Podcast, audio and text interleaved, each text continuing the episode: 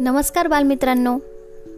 ऐकूया प्रेरणादायी गोष्टीच्या नवीन एपिसोडमध्ये मी सोनाली. तुम्हा सर्वांचे पुन्हा एकदा मनपूर्वक स्वागत करते. काल आपण जी गोष्ट ऐकली त्या गोष्टीमध्ये आपल्याला ही शिकवण मिळाली की बोलण्याआधी नेहमी विचार करायला हवा. बोलण्याआधी विचार केल्याने आपल्याला नंतर पश्चातापाची वेळ येत नाही. अगदी तशीच आजची पण एक गोष्ट आहे की ज्या गोष्टीतून तुम्हाला एक छानशी शिकवण मिळणार आहे. चला तर मग आजची गोष्ट ऐकूया. माझ्या आजच्या गोष्टीचं नाव आहे एकमेका सहाय्य करू. एका शाळेतील आठवीचा वर्ग. वर्गात एकंदर पस्तीस विद्यार्थी विद्यार्थिनी. या वर्गातील विद्यार्थी सर्व कार्यात पुढेच पुढे.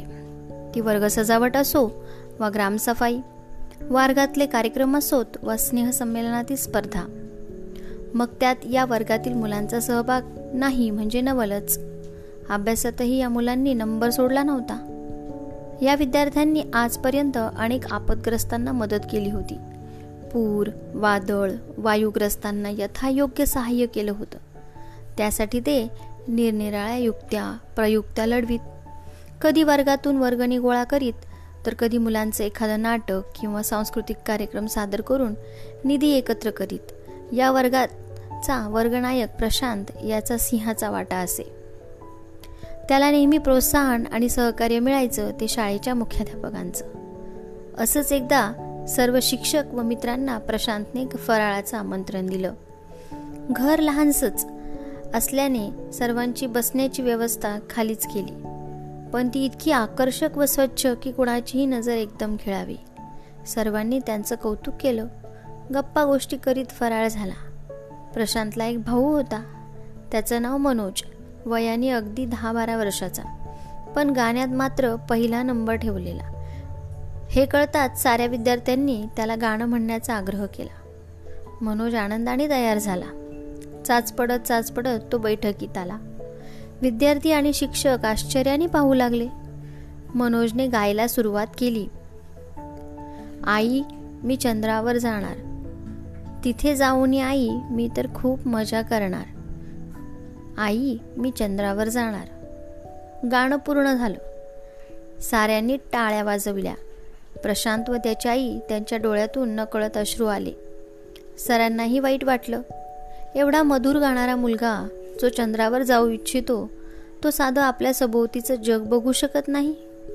आपल्या जन्मदात्या आईचं दर्शन घेऊ शकत नाही. चंद्र कसा आणि कुठे आहे? हे ज्याला ठाऊकच नाही तो चंद्रावर जाण्याची इच्छा बाळगतो. केवढा विरोधाभास. क्षणभर सगळ्यांना वाईट वाटले. शिक्षकांनी चौकशी केली तेव्हा कळले की जन्मताच तो आंधळा आहे. घरी करती सवरती ती आईच. त्यामुळे डोळ्याच्या शस्त्रक्रियेसाठी लागणारा पैसा जमत नव्हता. हे सारं कळल्यावर मुख्याध्यापकांना राहवलं नाही. त्यांनी कशाचा तरी मनाशी निश्चय केला. प्रशांत मनोज आणि त्याची आई यांचा निरोप घेऊन ते निघाले. दुसऱ्या दिवशी मुख्याध्यापकांनी वर्ग आठवीच्या विद्यार्थ्यांची बालसभा घेतली. एखादा उपक्रम राबवून काही रक्कम एकत्र करायची असे सांगितले. वर्ग आठवीचेच विद्यार्थी ते. अगदी खुशीने तयार.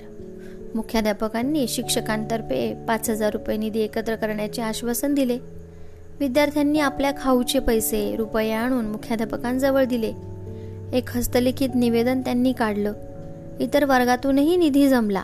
निवेदनाला योग्य प्रतिसाद मिळून अवघ्या दोन तीन दिवसात पुरेसा निधी देखील गोळा झाला. स्वतः मुख्याध्यापक मनोज व त्याच्या आईला घेऊन शहरातील एका नेत्रतज्ञाकडे गेले. चाचणीनंतर मनोजच्या डोळ्यांचं ऑपरेशन अगदी व्यवस्थित पार पडलं.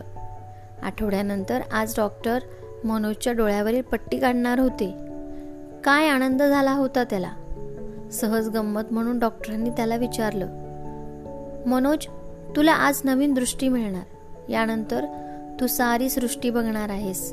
पण त्याआधी मला हे सांग सर्वप्रथम तू कुणाला पाहू इच्छितोस? या अनपेक्षित प्रश्नाने मनोज क्षणभर गोंधळला. थोडा विचार करून तो म्हणाला डॉक्टर साहेब मी शाळेचे मुख्याध्यापक व दादाचा मित्र परिवार यांना प्रथम पाहू इच्छितो. ज्यांनी मला ही दृष्टी मिळवून देण्यास इतकी मदत केली. त्या माझ्या मोठ्या भावांना मी प्रथम पाहू इच्छितो. त्याला एकदम गहीवरून आलं होतं. डॉक्टरांनी मुख्याध्यापक व काही विद्यार्थ्यांना आज सोडलं. डॉक्टरांनी हळूहळू डोळ्यावरची पट्टी देखील सोडली. थोड्या वेळात मनोजला दिसायला लागलं. त्याने एकदम सर दादा आई अशीच हाक मारली. प्रशांतने तर त्याला चक्क मिठीच मारली. त्यांची आई हा सारा प्रसंग डोळे भरून पाहत होती. कोण आनंद झाला होता तिला आज? तिचा मनोज पाहू शकत होता. आठवड्याभरातच त्याला दवाखान्यातून सुट्टी मिळाली. तो पेढे घेऊन शाळेत आला. मुख्याध्यापकांना मनोजने वाकून नमस्कार केला. आपल्या चिमुकल्या हाताने त्यांना पेढा दिला. मुलांनी दिलेल्या अल्पशा मदतीतून एका बालकाला दृष्टी मिळाली होती. त्याची चंद्रावर जाण्याची महत्वाकांक्षा तो आता पूर्ण करू शकणार होता. बालमित्रांनो आहे ना हा आदर्श वर्ग? एकमेका सहाय्य करू अवघे धरू सुपंत हे ब्रीत ज्यांनी अंगीकारलं ते आदर्श झालेच म्हणून समजा. म्हणूनच आपल्याला सुद्धा आपल्या जीवनामध्ये कुठलंही कार्य करत असताना एकमेकांची नेहमी मदत करायला हवी. कारण एकमेकांच्या सहाय्याने अवघडातलं अवघड कामसुद्धा अगदी सोपं होतं.